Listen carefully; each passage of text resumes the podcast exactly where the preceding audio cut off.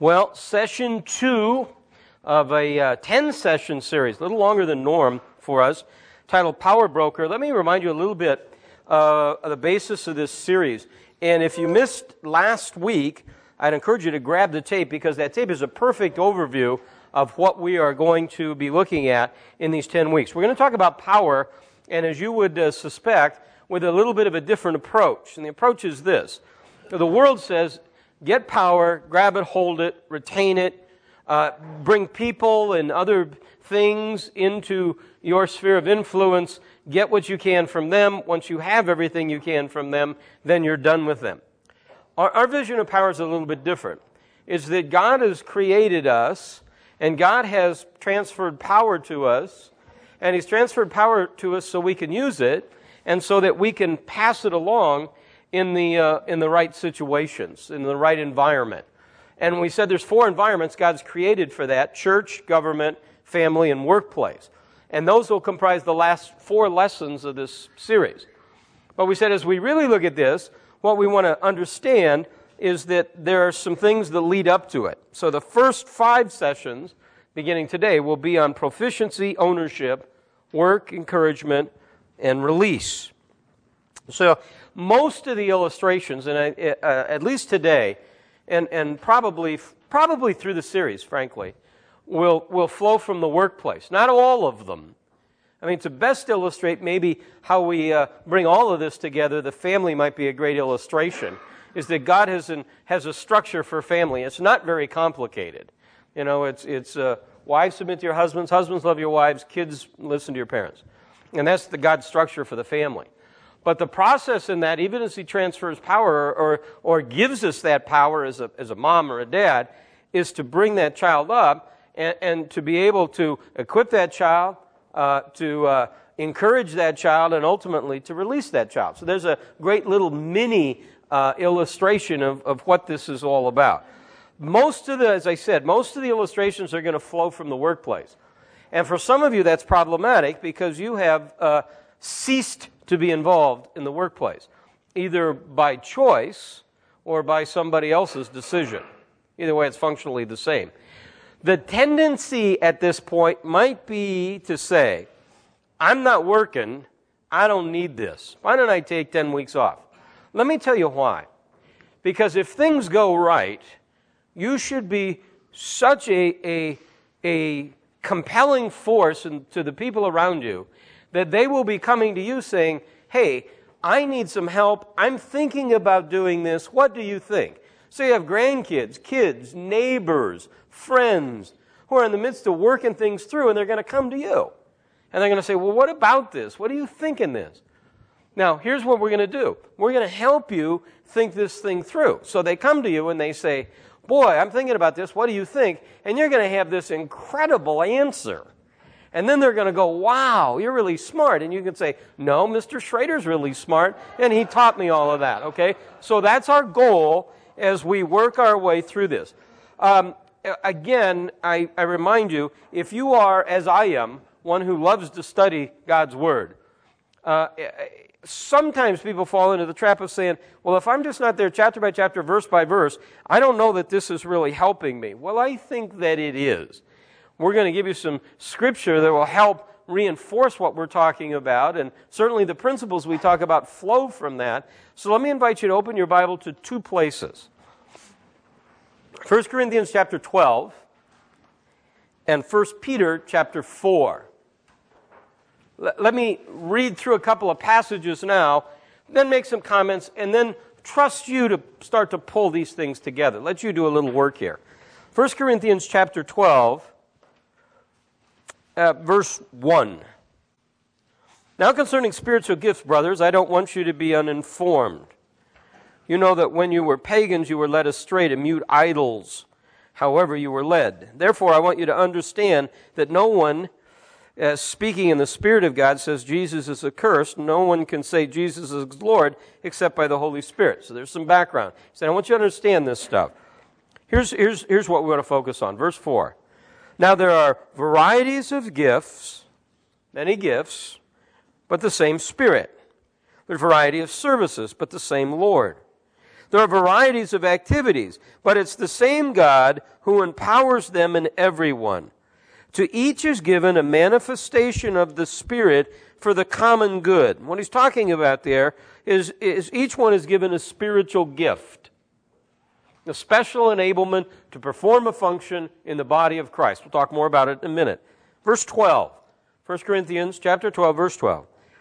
For just as the body is one and has many members, all the members of the body, though many, are one body, so it is with Christ. For in one spirit we were all baptized into one body, Jew, Greek, slave, free. We were all made to drink of one spirit. For the body does not consist of one member, but of many. If the foot should say, Because I'm not a hand, I don't belong to the body, that would not make it any less a part of the body. If the ear should say, Because I'm not an eye, I do not belong to the body, that would not make it any less of the body. If the whole body were a eye, were, were, would not, eh, I'm sorry, if the whole body were an eye, would there, there, where would be the sense of hearing? If the whole body were an ear, where would be the sense of smell? But as it is, God arranged the members of the body, each one of them as he chooses. If all were a single member, where would the body be? As it is, there are many parts and yet one body. And then he expands on that. 1 Peter chapter 4, verse 10, similar idea. Peter's writing, if it's been a while since you've worked your way through the book of 1 Peter, uh, it is a uh, wonderful book, especially talking about suffering and pain and hardship and difficulties. So if you find yourself there, lots of encouragement in 1 Peter. 1 Peter chapter 4, verse 10. As each one has received a gift, use it to serve one another as good stewards of God's varied gifts. Whoever speaks is one who speaks oracles of God. Whoever serves is one who serves by the strength that God supplies, in order that everything, in everything, God may be glorified through Jesus Christ. To him belong the glory and dominion forever and ever. Now, those passages should come to life as we start to unpack what we're going to look at today. We're going to look at the power of proficiency. And by proficiency, we mean the right person in the right place doing the right thing. As I said, lots of the illustrations are going to flow from the workplace today. And clearly, you have many people who kind of define who they are, really, by what they do they look at work and they think of what's required for them, and it may take X amount of hours, and those are all issues for you to discuss. Here's what I want you to see. If you can imagine three circles, here's a circle that identifies what you can do. Here's another circle that identifies what you want to do. And here's a third circle that identifies what you're paid to do or empowered to do. What would be absolutely optimum is to have those three circles perfectly overlap. What you can do, what you want to do, and what you're paid to do, they just overlap. Now, it doesn't tend to go that way. It tends to be that there are things that you can do that you aren't paid to do, or things that you can do but you don't want to do, or things you want to do but you can't do them, or things you want to do but they're not paying you to do it. Hmm? That's how it tends to be. So, what we're really focusing on is that section in the middle where those three circles intersect, and now I am doing what I can do and what I want to do, and it's what I'm being paid to do. It may not just be paid to do, it may be empowered to do. So it may be something in a, in a church setting where you're working as a volunteer and you just love people. I'll use Larry as an example, Larry Wright.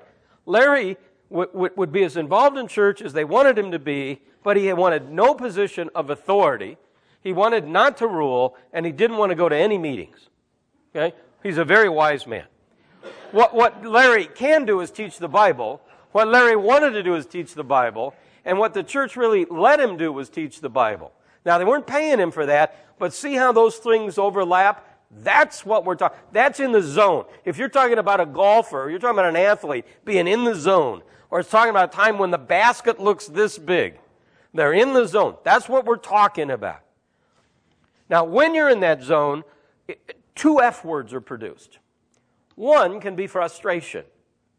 because the zone's so small and you don't get to hang in there very often that you get frustrated that there's only this little bit of time that I'm doing what I can do and want to do, and I'm entrusted to do or paid to do or empowered to do. The other is fulfillment. I mean, that's where you're going to be fulfilled. That's where you're going to sit down at the end of the day and you're going to say it was a good day. You're going to sit down at the end of the week and say it was a good week. You're going to sit down at the end of a month and say it was a good month. You're going to sit down at the end of a life and say it was a good life. That's where you're going to find satisfaction, fulfillment. And all of a sudden, some of these other things, especially, I'm going to say, as you get older, begin to fade away. Let me give you some statistics that will probably give you evidence that we have a problem. 80% of American workers say they're in the wrong position. 8 out of 10 people in the workplace say, I'm in the wrong spot. 50% of corporate managers say they wouldn't take their job again, knowing what they know now. So you're walking into an office where 8 out of 10 people don't like what they're doing, and half the management hate their job. Go, go get them, Tiger. Okay, that explains a lot of the workforce around you. I'll give you some other stats that are pretty interesting to me.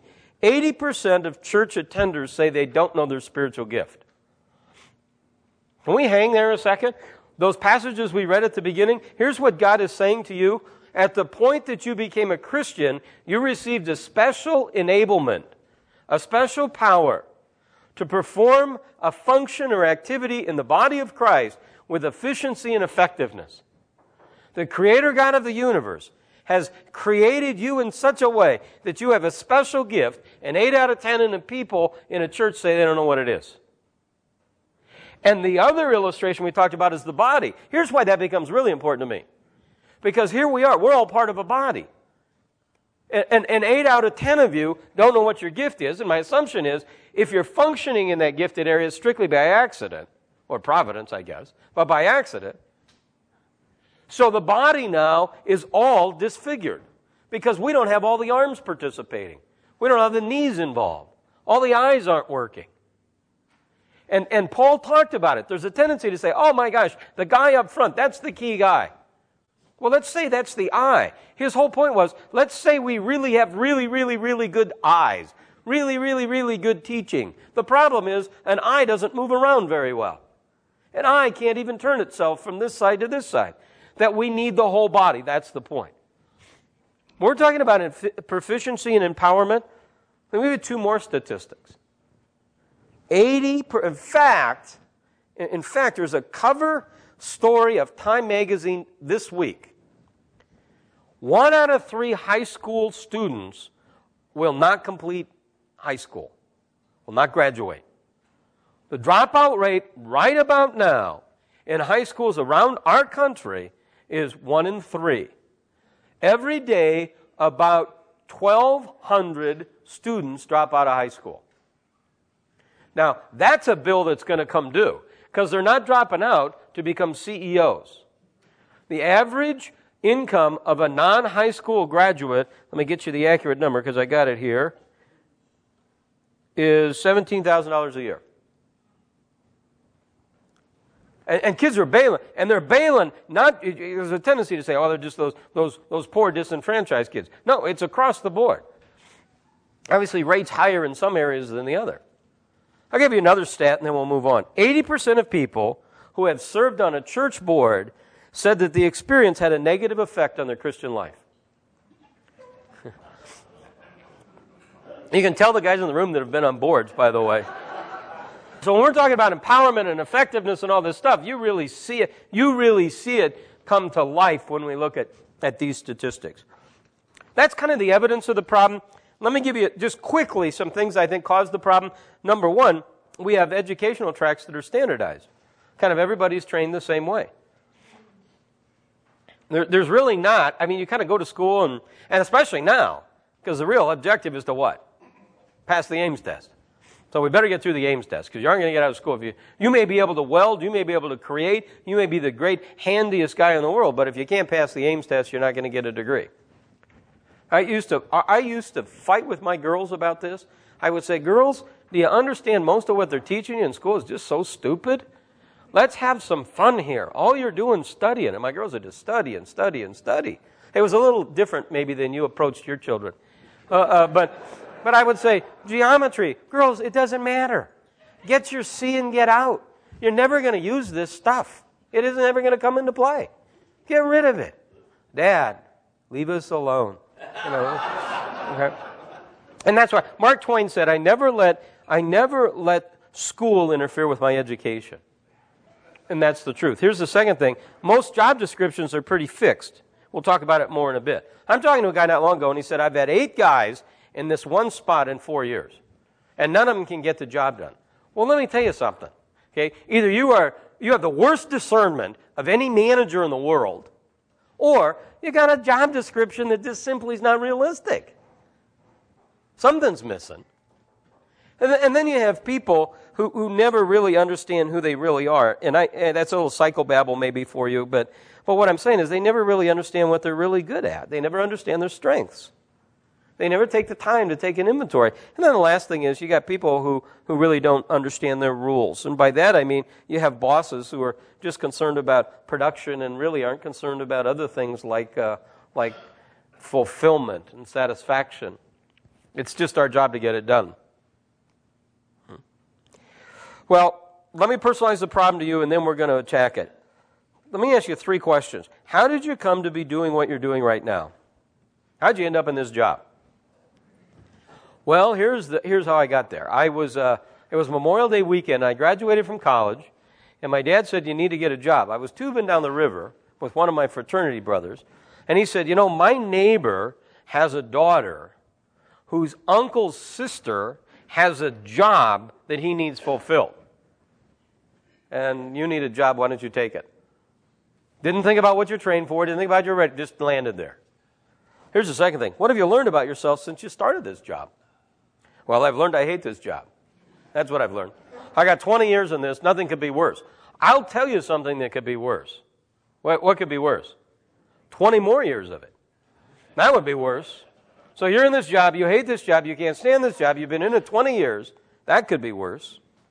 Knowing what you know now, are you sure you're in the best place for the future?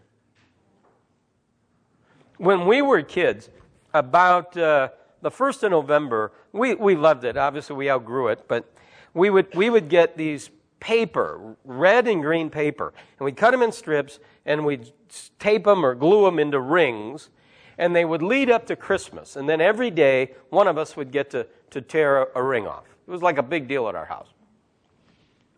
I have a friend, every time I see him, he'll say something like this nine years, seven months, 12 days. And what he means is, that's when I retire. He's got 4,100 rings where he just tears one off every day. And I love this guy, but all I can think of is what an awful, awful way to live. That's what we're really getting at. So here you go. We're going to make an argument for this hour, power of proficiency, right person, right place. Here's the first point we are made in the image of God. We, we clearly see that in Genesis chapter 1 chapter 2. Paul says in Ephesians chapter 2 verse 10, we are God's workmanship, created in Christ Jesus to do good works. You're made in the image of God. This is really important. It's not what the New Age movement says. It says you are God. New Age movement says, listen, you're a God, just release the God in you. We're saying, no, you're not God. You're made in the image of God. What does that mean? Three things, at least. Number one, it means you have a rational intellect. You, you can think. Your life ought to be, on, be beyond just reaction or reflex. We can sit down with you and go A equals B, B equals C, therefore A equals C. Well, some of you look like get tracked anyway, but you get the point, okay? There's always guys from Tucson in the room, you know? But, but you see the problem here. You can think. It separates you from the rest of the world. You're different. There's the second thing that separates you. And I know I'm, I, I may be hyperbole here, but you have personality. Now, by personality, I don't just mean you're fun to go to a game with. I mean you have emotion. It separates you. It, it, it separates you from the animals. You can think. You can react. And I know I'm watching a show the other night, and there's a, an elephant burying its baby, and they're talking about how sad the elephant is, and I, I got that. But I'm talking about really genuine emotion, like, like fear and, and anger and, and love that, that flows out of this rational understanding. You have a personality, you have a motion set. Here's the third thing, and you have a sense of transcendence. You're never going to go in to an, to an ant hill, tear it apart, and find them in there burning incense to something. You understand there's something bigger than you. I'm watching an interview last night with a guy who uh, was a, a, TV personality, and God saved him. And they, and they asked him, uh, You were an atheist as a kid. How, how did that happen? And he said, You know, I, I just, I, I, I couldn't understand this. It seemed like there was something, I sensed there was something bigger than me. I wasn't raised in a, in a religious home. It just made sense that there's something bigger than me. And those become driving forces, don't they? I did a funeral the other day, and I love to do funerals, for an 83 year old guy. And it was a marvelous funeral. During the share time, we had a guy get up and, and talk about a small town basketball in the state of Iowa and he reflected back to the time when there were no class one, two, three, four, and everybody played in the state tournament. And he was talking about this man who was his brother. How did I know this guy was from El- uh, uh, Iowa? Uh, the guy who died had a brother Elmer and a brother Delmer. Okay, that, there you go. Eh? Get a little sense of this. It just is, right? And he was talking about his brother playing in the state tournament when they all played. Well, here's, I mean, it just, I mean, I just know this. In 19, I don't know if it's 36 or 37, the state tournament in the state of Iowa was won by the Melrose, Iowa team, the Shamrocks or the Irish, whichever they were, with seven kids on them that beat Des Moines and all the other schools undefeated that year. It's a wonderful time. But the room was filled with this guy's peers. Everybody in the room was 80 plus. So I, I, I tried to make this point to them. Okay? You're old. Okay? Now, you're all golfers because they were all golfers. So I said, let me use a golf illustration. You're all playing the 18th hole of life. Some of you are putting out on the 18th hole of life. Some of you have hit a putt and the friends are saying, I'll give it to you. Okay? You're, you're, you're going to die. And you know what? Not one person afterwards came up and said, I take exception with that. I don't think I'm going to die. They all got it. And that's a very sobering moment in a room full of old people. Because you say to them, What do you think happens then? So those are really important things. And there's a sense that there's something bigger out there. I had a kid that was home from college, so his dad brought him to a PL lunch. And kind of the idea is can you, in 45 minutes, undo what I've done in his life in 20 years? That's the way it is. And so I meet the kid afterwards. I said, What do you think of that? He said, You want me to be honest? I said, Sure. He said, I don't buy any of it. I said, Really? Mm. None of it? Oh. And I said, Well, what do you believe? He said, I, I just I just don't believe there's a God. And I said, How did we get here? And he said, Well, accident. Chance. And I didn't pursue the discussion on what chance is. My assumption is he hasn't had that class yet. So uh, I said, okay, so we're here by chance. Well, wh- where are we going to go when we die? He said, dust, dirt, worm food. I said, okay. I came from nowhere and nothing, and I'm going to nothing. What should I do when I'm here? And he said, we should, uh, we should treat one another with love and care and esteem one another. I said, All right. Why? Can I, can I just point something out to you? You don't need to debate people, just to ask them questions. And there's no better question than why. Because after about four whys, they're out of answers. Why? Why would I treat somebody with value because I came from nothing and I'm going to nothing? And he said, Because man's valuable. And I said, Why? Because I agree with you, man's valuable. But he's not valuable because he's an accident or he got here by chance. Man's valuable because he's created by God in the image of God. It actually takes us to our second point, and we're uniquely created by God. We're valuable and we should treat people with love and care and esteem and dignity. Why? Because you are created by God. We should have in our heart a, a, a sense of love and care for people around us. Why? Because they're special. They're unique. Psalm 139. For you created my innermost being. You knit me together in my mother's womb. I praise you because I'm fearfully, wonderfully made. Your works are wonderful. I know that full well. My frame was not hidden from you. One of the prophets says in, in, his writings, I was set aside in my mother's womb for this task. You are unique. You're wired a specific way. You're made differently. I, can talk to people and they would say to me, Here's what I love I love numbers. I love to work with numbers. I love to figure problems out. I love to calculate things and think them through. I love to look at spreadsheets. I love to look at profits and loss statements. I love it. I absolutely love it. I would rather have an ice water enema than go in and look at numbers. That might be too graphic. Okay, I'm sorry. I would rather not look at numbers. That's my point. Okay? I'd rather not look at numbers. I can't imagine something I can't imagine an hour more painful than looking at numbers. That would just, that's just hell for me. That's just awful for me. But if you say you get to go and talk to a group of people, I'd rather go and do that all day long. The numbers guy would say, Oh, I'd rather never see anybody. Email me the numbers. Put me in a room with no windows. One's not better or different. It is different. One's not better than the other. You're made unique. Here's the third thing we're equal in terms of value. Got different roles. Do you see that with the body? When we looked at, at, at 1 Corinthians 12, when Paul was talking, eye's not more important than the ears, and ear's not better than the knee. Need the tongue, we need them all. You are valuable. Now, when we hear that, sometimes we think, well, some people are more valuable.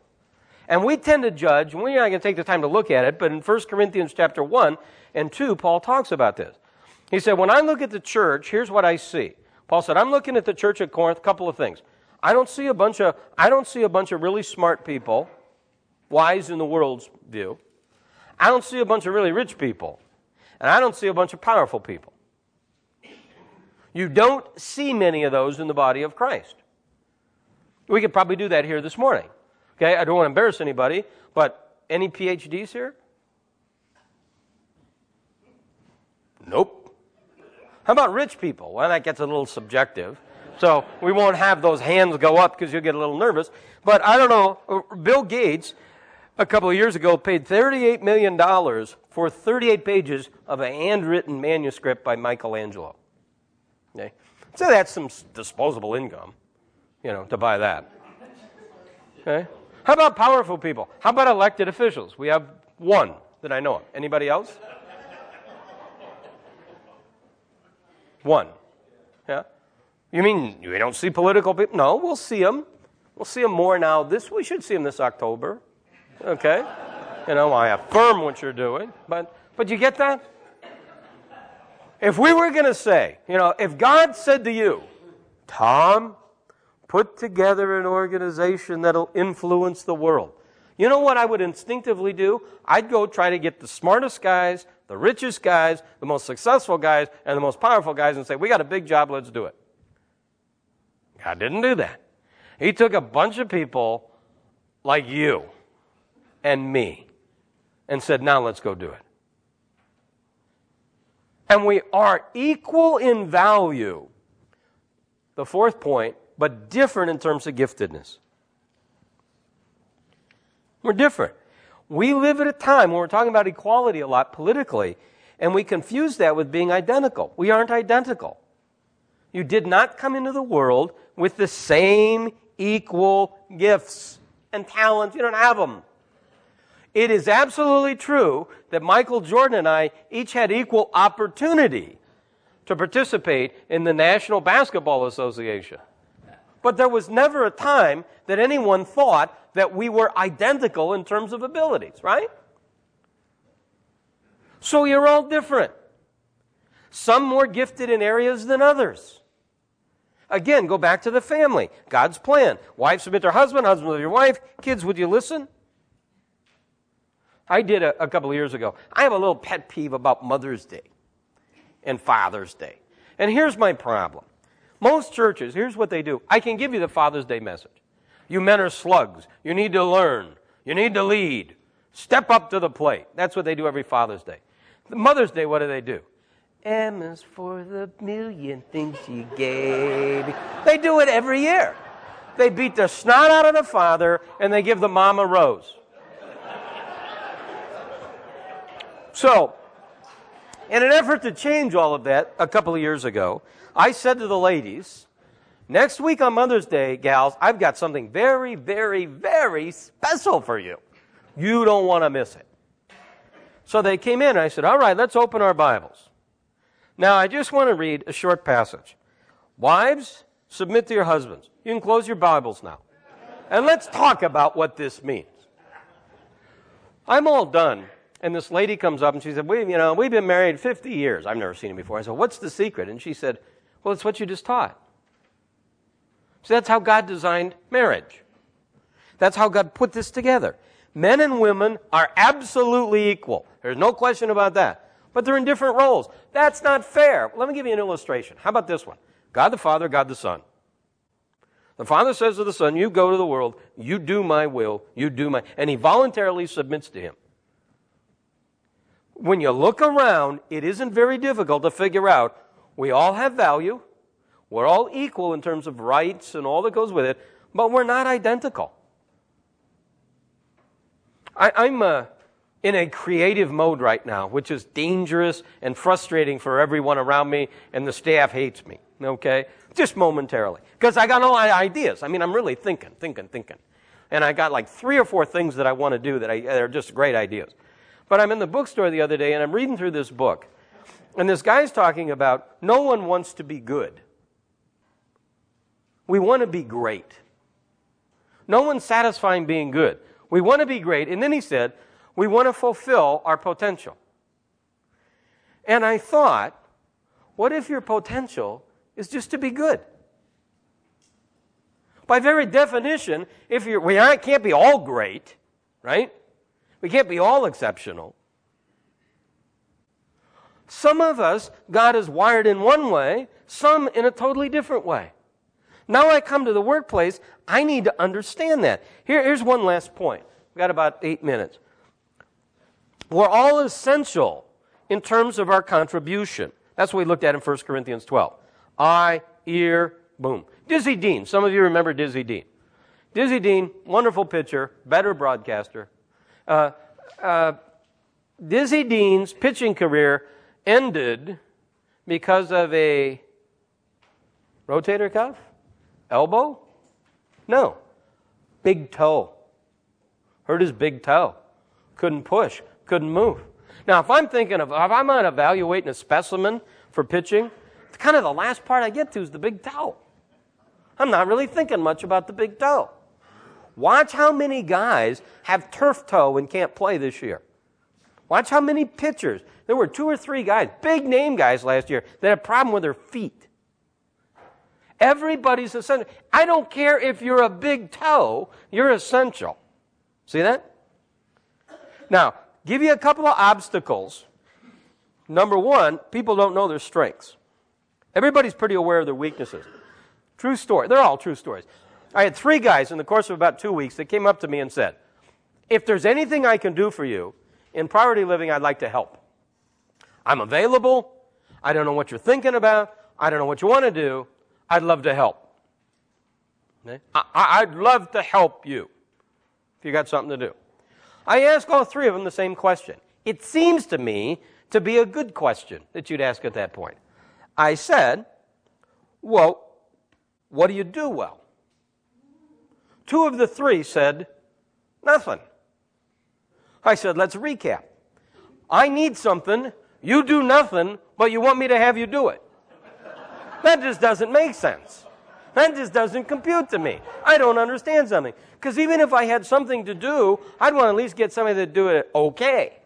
But you don't do anything well. And I said, that can't be true. You must do something well. And both of them walked away and said, well, I don't know what it is. We're really clear on our weaknesses. We don't know our strengths. Here's the second thing. People need to be flexible. Jobs, or, and I'm sorry, let me do it over. People are asked to be flexible. Job descriptions are assumed to be unbending. We're talking about, again, the workplace. We're, we're looking for a new administrator at our church. The guy that's in the position now, and he's, he's the best in the world, is uh, moving back east. And as we're evaluating this, I'm redoing the whole job description, or parts of it, because we've adopted the job description to fit him. So I've got to look at that. I got a guy, friend of ours, he's at Intel. He's at Intel six months, and he looks, he walks in, he looks like he's been in a concentration camp. His eyes are sunken, he's lost weight. He said, I hate this. I can't do this. And at Intel, you have to be there one year before you can ask to move to another, to another department. On his one year anniversary, put in to move, got put in the right department. He's now been there 13 years, and he's happy as can be. I'm talking to a guy, here you go. Talking to a guy, I'm trying to make this point a thousand different ways. And I, I said, How you doing? He said, Not well. I got to fire my secretary. I said, Really? She hasn't been here very long. He said, Yeah, two months. I said, well, What's the problem? And he said, Well, she can't spell and she can't type. and I almost said, How'd she get the job? But I remember what she looked like, and I understood how she got the job. Okay? and I said, Gosh, she seems like she's terrific on the phone and everything. He said, She really is, but she doesn't have. I said, Why don't you do this? Why don't you get somebody to come in and work with her with her skills? Last time I checked, she'd been there six and a half years, and he would say one of the most valuable employees in the whole organization. Right person, right place, flexibility. Couple more things that, that create problems. People choose their careers based on issues that don't matter, and they leave careers based on central issues. In other words, you take a job based on benefits. What's it pay? How much vacation? What's the salary? I don't think if I was interviewing for a job that I would ever get to the question on salary and vacation and benefits until I sure I wanted the job. So I'd start with like, what am I going to do and how much freedom am I going to have? By the way, this is a side note. This is also true of relationships. Let's take marriage. People get married for a lot of peripheral issues, and they leave them for central issues. So she looks good. He seems nice. I'll give it. To, I had two different situations in premarital. I'm, I'm talking to these people. They're getting married. I said, "How did you meet?" They said, "We met and we dated for two years, and then we broke up. And for three years we dated other people. But it was like a Seinfeld episode with Jerry and Elaine. We'd have a date and then we'd call each other. We were great friends. And finally, after three years, our friend said to us, "Do you guys not see that like you are best friends?" And, and the guy said, We were out one night having coffee, and I looked at her and I said, You know what? I think I love you. And she said, I think I love you too. and they get married, and they're, and they're in to get married. Now, the success rate of that marriage is going to be very, very, very high. The next people in, I said, How did you meet? And he said, It's a darndest story. We're driving down the freeway. We make kind of contact. We're waving at each other. She pulls in to get gas. I follow her in. We start to talk. We exchange numbers. I kind of blow it off and don't think about it. We're going to make up the names, okay? And her name was, was, uh, was Mary. So I kind of put her in with my, my little Rolodex thing and numbers and computer thing. I'm one day trying to call my friend Marty. I hit Mary instead. She answers the phone, been five months. And she says, uh, Well, this isn't, there's no Marty here. And he said, Well, who is this? Well, this is Mary. So he said, We reconnect, so now we decide we want to get married. Now, if I'm betting on one of these, I'm kind of throwing my dough on the first one. But see, I get into this relationship for all these issues. This is difficult to say because it could be easily misunderstood, but many of the reasons that I married Susan no longer exist. If, if my relation, and I'm a totally superficial person, there's nobody who's more superficial than I am. Okay? Going deep takes time. Okay? A lot of work. I'm superficial. I don't know how long I was married to her before I fell in love with her. I don't know many people that really are in love when they get married anyway. But I, I, it took me a while. I guess she had to grow on me. Okay. That's what somebody said. If you could be anybody in the world, who would you want to be? And I said, well, Susan. I mean, how sweet is her deal? But that's a different story. Okay? the things that attracted me to Susan, in other words, put me in the relationship, if those were the only things, I wouldn't be in this relationship anymore. So now I have to go to the workplace or the volunteer place or whatever it is with the same ideas. I'll give you two more things real quickly. Most people are really have gift envy. Most people have gift envy. They wish they had that person's gift. God gave me this, but I don't want this. I want. Think about that. The creator God of the universe gives you this gift, wires you this way, makes you this way, and you say, I don't want that. I wish I'd have done that. Who knows better? The God who created you or you? Here's the last thing most people focus on their weaknesses. Here's what I mean I learned this a long time ago. If there's 10 things I have to do, I got three of them I do well. The world says go to seminars for the other seven and get better at them. I'm finally so frustrated with this, I said, I don't want to spend the rest of my life trying to get better at something I'll never be good at. Why don't I take the three that I do well and I'll see if I can take from good to very good to excellent. Here's the bottom line God's just made you a certain way. He just has. I mean, let me give you an illustration of the Apostle Paul. Here's the Apostle Paul on the road to Damascus. He's there, he's there for one reason wipe out the church. What's that personality? That's a driven person. That's a focused person. That's a passionate person. That, that's, that's a guy that's probably pretty intense. So on the road, God saves him. Now, look at the writings of the Apostle Paul. If I could, I'd give up my salvation for the sake of Israel. This one thing I do. It's the same personality. All God did is change jerseys on this guy. It's the same thing in your life. You're wired a certain way. If you're not a numbers guy, or gal. When I say guy, by the way, do you understand I mean that generically? I hope you get that. If you're not a numbers person, you're not going to be, probably. You need to get to the place here, where you understand your gifts and you're functioning in them. Let me close with this. Ralph Mattson, it's a guy I met and spent some time with a couple years ago, wrote this God has given the gifts.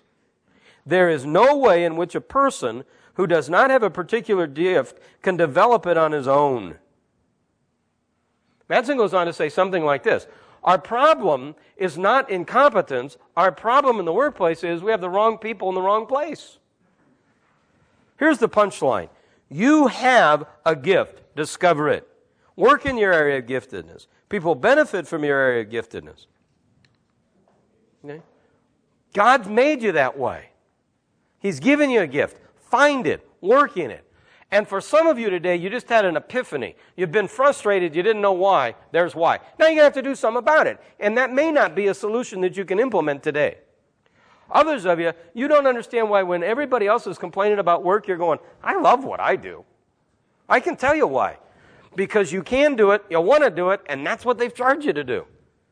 It's kind of embarrassing, isn't it? I have that problem periodically when I'm talking to people because they're all complaining about what they do, and I'm thinking, I love what I do. I love my work. I love my life. I mean, it's got some areas of frustration to it, but, but they're pale in comparison to my joy. And, I, and part of it is, I said a long time ago, if I'm doing something and I'm not happy at it, I'm gone. I'm just going to find it. I will not spend the rest of my life trying to be something I can't be.